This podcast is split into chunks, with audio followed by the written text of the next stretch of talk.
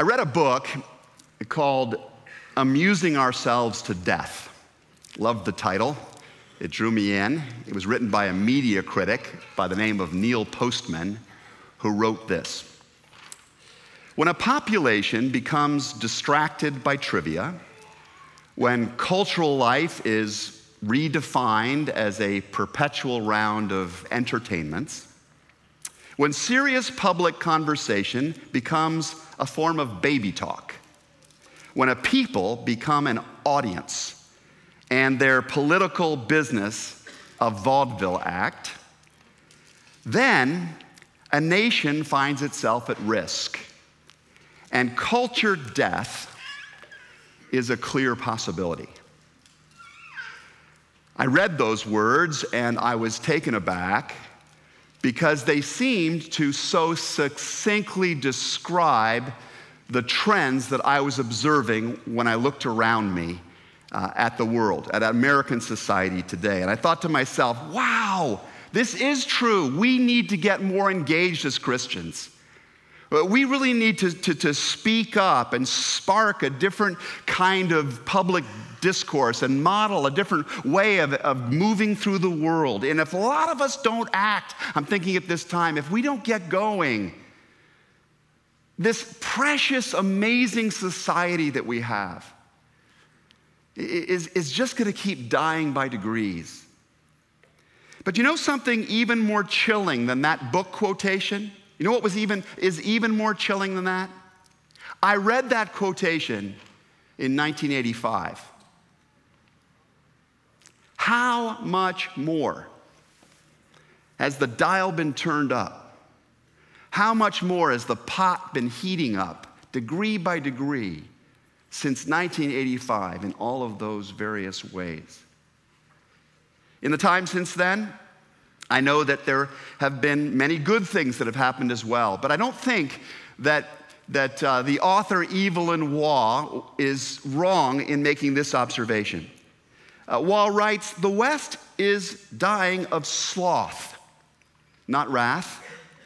For the most part, institutions are lost, not because they are stormed by hostile outsiders, but because their custodians overcome by apathy, diffidence, and intellectual fecklessness, simply give them away.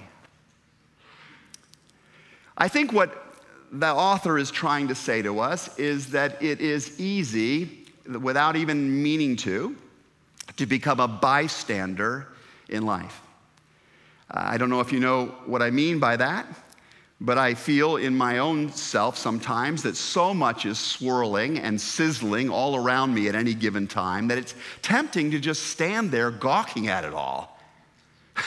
it's amazing, uh, all that's going on. I just, I'm, I become a watcher of our society's life. So much is wrong about what other people are doing, it seems to me at times, that it's natural to just get into a mode where I basically just sit there as a critic. You know, can you believe that? Look what he's doing. Look what she said. You know, I'm just, a, I, I'm just this armchair critic.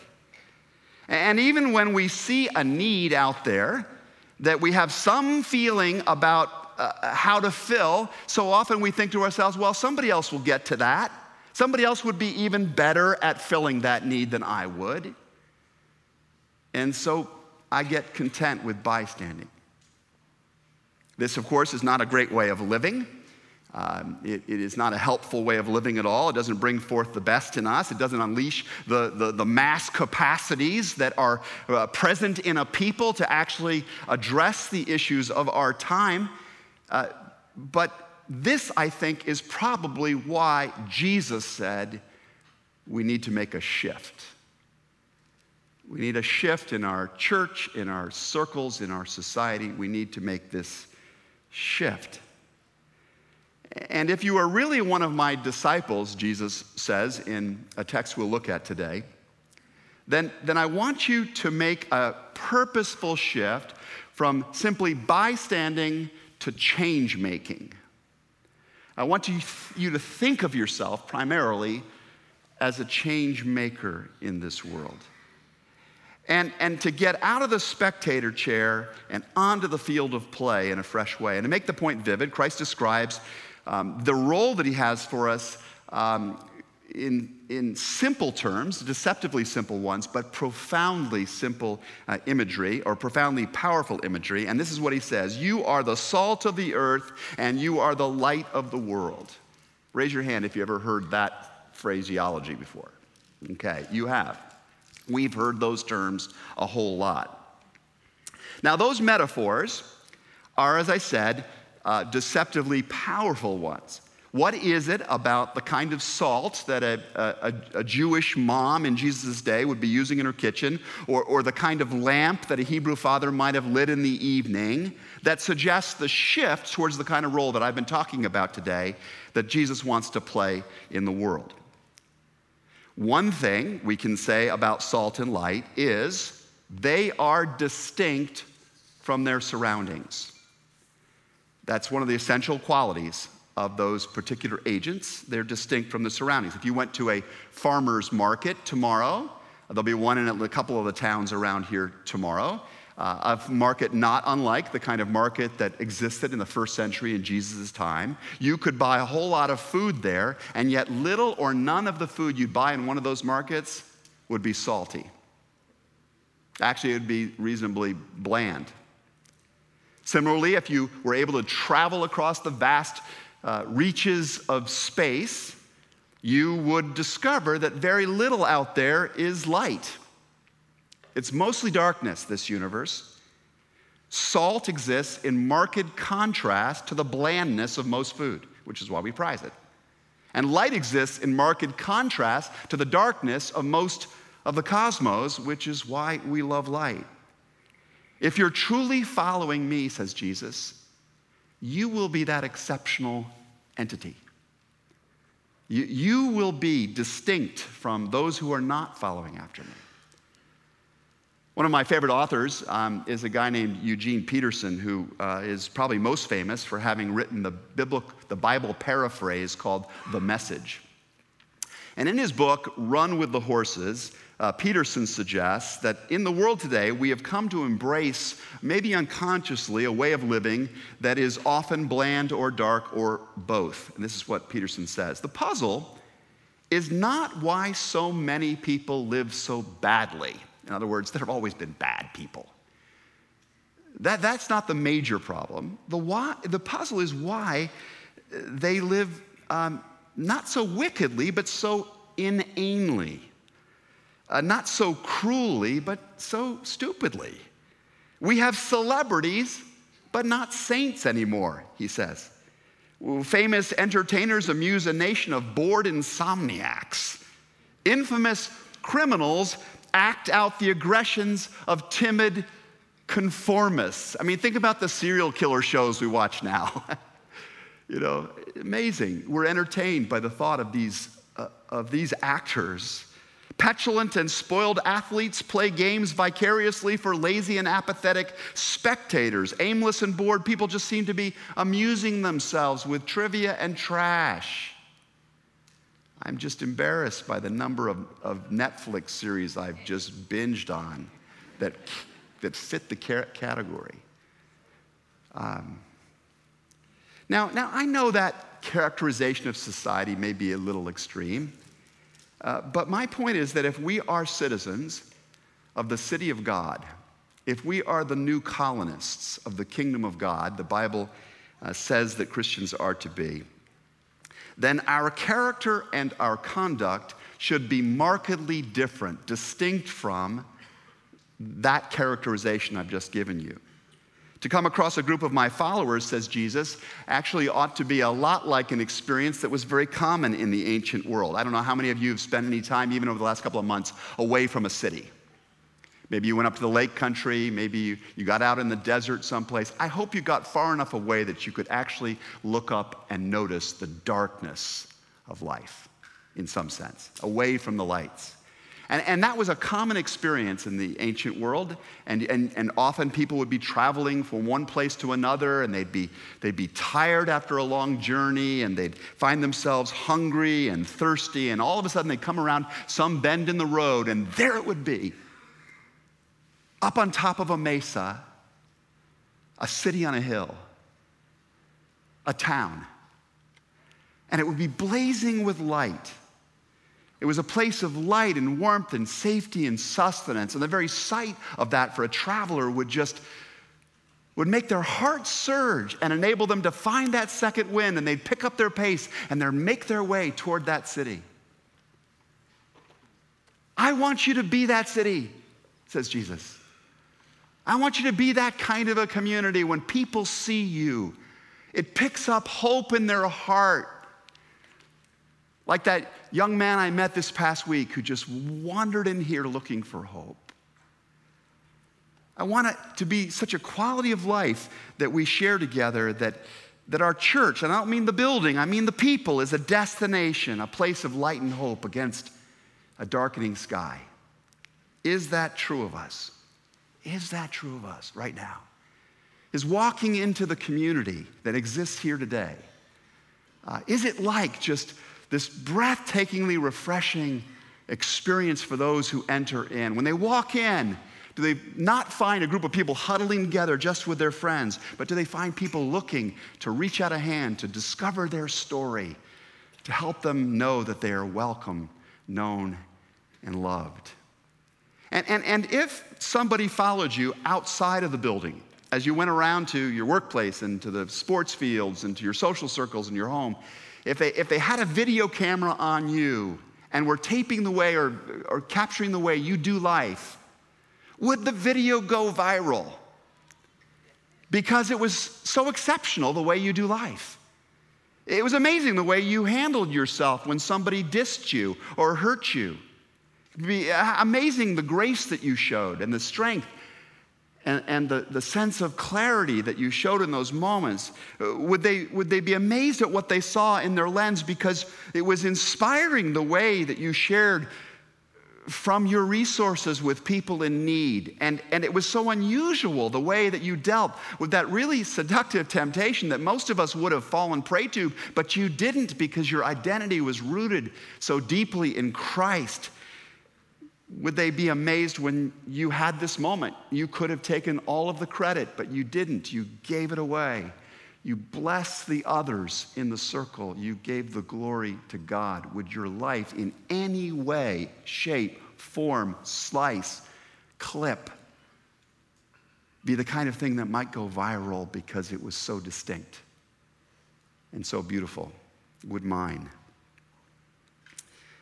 You know, when we read our way through the, the rest of the Sermon on the Mount, and that teaching, you are the salt, you are the light, um, comes from the Sermon on the Mount, the very first chapter of Matthew 5. When we read that sermon, you're struck by this recurrent refrain Jesus makes throughout it. Uh, he says this, and you probably have heard it before You have heard it said, but I say to you. What's Jesus asking for there? You have heard it said, but I say to you. He's asking for us to make a shift. It's all about the shift. I know you've heard that life is supposed to work like this. I know you've been told that goodness or success or satisfaction or wealth looks like this, but I say to you, it's like this. This is the direction to go in. Resolve. You're going to be as distinct from the ordinary way as, as salt is from bland, as light is from darkness.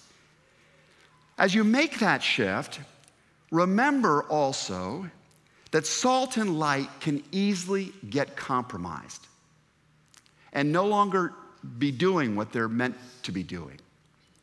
Uh, in this teaching in Matthew 5, Jesus actually tells us two particular ways that salt and light can get compromised. For one thing, you can lose your saltiness. You can lose your saltiness. Have you ever left a, a salt shaker uh, uh, maybe up on the shelf or on the table for so long that, that it lost its saltiness and you poured it out on the food and you said, Oh, this is terrible. Has, has that ever happened to you? No, it's never happened to you. Do you know why? Because the salt we have today, common table salt, is made out of sodium chloride, which my chemistry son says is a remarkably stable compound. We never need to fear that that salt will lose its saltiness. Not so the salt in Jesus' time. In Christ's day, salt was made from actually gathered up from salt marshes that had dried up. And, and, the salt in the day of Jesus contained sodium chloride, but it also had all kinds of other impurities in it, like gypsum and natron and sodium sulfate. And over time, the sodium chloride could get leached out and it would leave only the impurities behind. You wouldn't know it to look at it, it would still appear to be salt, it just wouldn't be salty anymore. And once that happened, it wasn't good for anything, really. Or, or actually, it was only good for one thing. Jesus says in, in his, in his uh, story it's good for one thing.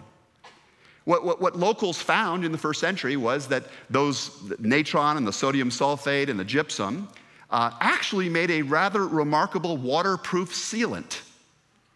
Who knew? And they would take it and they would throw it out on their roof. And, and they would grind it in, they would actually trample it in to the cracks in the roof to keep the house dry. So, this is what Jesus means when he says, if you lose your saltiness, it's no longer any good except to be a sealant. When Christians lose their saltiness, when Christians essentially stop um, preserving that distinctiveness and are left just mainly with their impurities, we become a, a sealant against the faith of other people. It is the hypocrisy that people sometimes see in the church or in its church leaders. It's the, it's the um, ideological uh, imperialism rather than a heart of love. It's, it's these impurities that seal off so many people today from finding the way of Jesus, the glorious way of Jesus. Eventually, we can sometimes appear to be Christian, but no longer function as salt in the world, which is why it's so critical that we just keep returning to the places where, where God gives us that distinctiveness, where He resaltifies us in a sense. That's why public worship like this is important. It's why being part of a small group of other believers is important. It's why reading God's Word and praying and using other spiritual disciplines and laying yourself out in service, these are the ways that God keeps you salty and keeps me salty. So the question I would ask you is what do you do between weekends? What are you doing between weekends to let God renew your distinctive character? I tell you, I couldn't do it. I'm in two small groups every week. I, I have devotional practices and, and prayer times, and, and, and otherwise, I'd come to you pretty bland. And some of you are thinking, eh, you're kind of bland right now, but. Um, so, if salt and light are really to do the good for which they're created, it's going to be because um, they, they are not simply different from what surrounds them, but they are actually penetrating their environment. And this goes to the second uh, risk about, that Jesus is talking about when it comes to getting compromised. Uh, when Jesus was a little boy, he would have watched his mom take a handful of salt and, and, and press it into the meat uh, as a pre- preserving uh, factor to, in the heat of the, mid of the Mideastern cult, um, climate, uh, to preserve it against decay. And sometimes she would soak the food in salty water. Uh, in order for the salt to do any good, it really needed to soak because the salt needed to penetrate uh, the meat. Jesus wants us to both penetrate and benefit our environment. Now, it's easy to forget this. We sometimes think to ourselves, you know, I'm different. I am different because I go to church. Well, that's good. That's not bad. But we can easily slip into thinking that what God really wants from us, mainly, is to come and to exercise our difference here on the weekends. We think, well, here I will be forgiving. Um, I will try to be forgiving when I'm here. Here, we'll give credit to God for our blessings. I might even just raise a palm when we sing. I don't know, I might. Here, we will speak of things like truth and grace. Here, we will live like Jesus. But we haven't been created for in here any more than salt is created for a salt shaker or light is created in order to be left underneath a building sized bowl. And Jesus talks about the danger of leaving your light under a bowl, under a bushel. Don't get me wrong, it's great that we come here. As I said, it's part of the thing we do to keep the flame uh, going. In fact, it's nice sometimes to have a bowl or a bushel to protect the flame of faith against the winds of this world, just to have a little rest from the winds of this world for a while. Hope that this community is that for you. It's nice to have a place where we get our saltiness refortified in a sense. But we should not evaluate our faith by what we do here on Sunday so much as by the influence we have out there on Monday. John Stott, the great uh, British scholar and Christian, says this Will Christian men and women be able to so influence their society so that the values and standards of Jesus permeate American culture? That's the question of our time, he says. Will they? Will they permeate American culture? Its legislation and institutions, its administration of justice, its conduct of, of business, its education of its children and young people? Will the Christian community so penetrate the world that it affects its care of the sick and the elderly, its attitude towards dissidents and criminals, and the way of life, the dominant way of life of its citizenry? Will Christians have that effect? There's something that's intriguing about the original syntax of what Jesus says when he says, You are the salt of the earth, you are the light of the world. Um, the emphasis, most of the time for us, is on salt and light. But actual syntax of the original Greek puts all the emphasis on the word you. You are the salt. You are the light. It's like he wants to wake us up to the fact that we're the secret, we're the key ingredient that, it, it, that you, we can do things that no one else can do.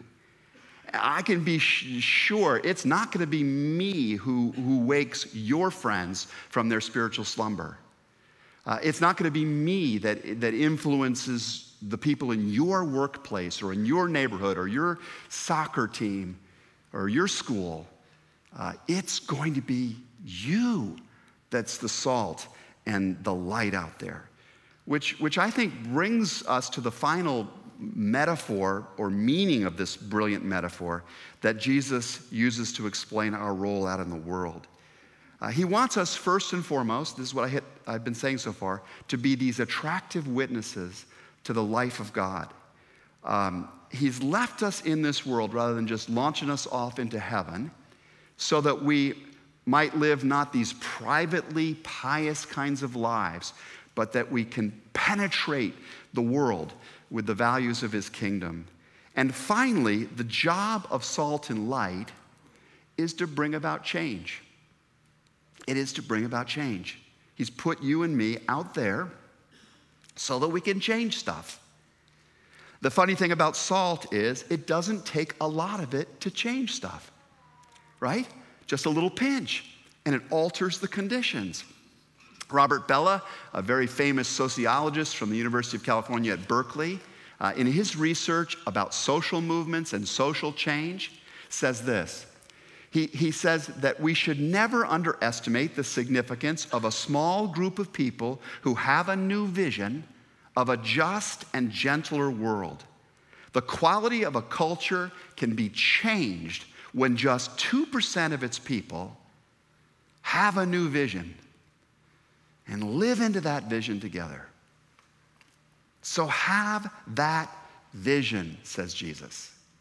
Have that vision. Uh, please. And if you ever doubt the power of, of, of just a single person going out there and living by the vision of the kingdom of God, then consider these words of historian Kenneth Latourette uh, as follows. He writes No life ever lived on this planet has been so influential in the affairs of humanity as that of Jesus Christ. Through his life, millions of people have had their inner conflicts resolved. Through it, hundreds of millions have been lifted from illiteracy and ignorance and have been placed upon the road toward gen- genuine intellectual freedom and control over the physical environment. The life of Jesus, he writes, has done more to allay the physical ills of disease and famine than any other impulse in history. It has emancipated millions from chattel slavery and millions of others from thraldom to vice. It has protected tens of millions of people from exploitation by their fellows and has been the most fruitful source of movements to lessen the horrors of war and to put the relations of men and nations on the basis of greater justice and peace. That's what one solitary life, one mustard seed, one little bit of yeast, one ray of light, one kernel of salt, that's what one life totally devoted to God can do in human history. What, my friends, could he do with an entire salt shaker? with bushels of yeast and seed, with a, a, veritable blaze of Christian commitment, which is to say, what could he do through you and through me in the days to come? Make no mistake about it, Christ's plan is that we make this critical shift from dabbling to discipleship, from securing ourselves to seeking the good of others, from demanding justice to extending mercy, from merely bystanding to actually change making. Because you are the salt, the light, the yeast, the seed I'm putting out there, says Jesus. Speak up clearly, serve practically, give generously, reach out daringly. Do not wait for the solution. Be the solution in the name of Jesus, I say to you, shift. Shift. Please pray with me.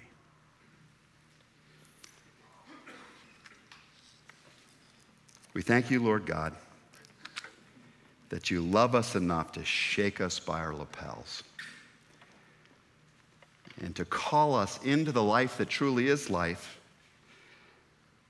to give us an opportunity to share in the wondrous work that you do and that you even more so seek to do to bring greater flourishing in this world, spiritually, physically, emotionally, socially, politically, in every sphere. Lord, use us, we pray, for your glory. For this we pray in the name of Jesus. And everyone said, Amen.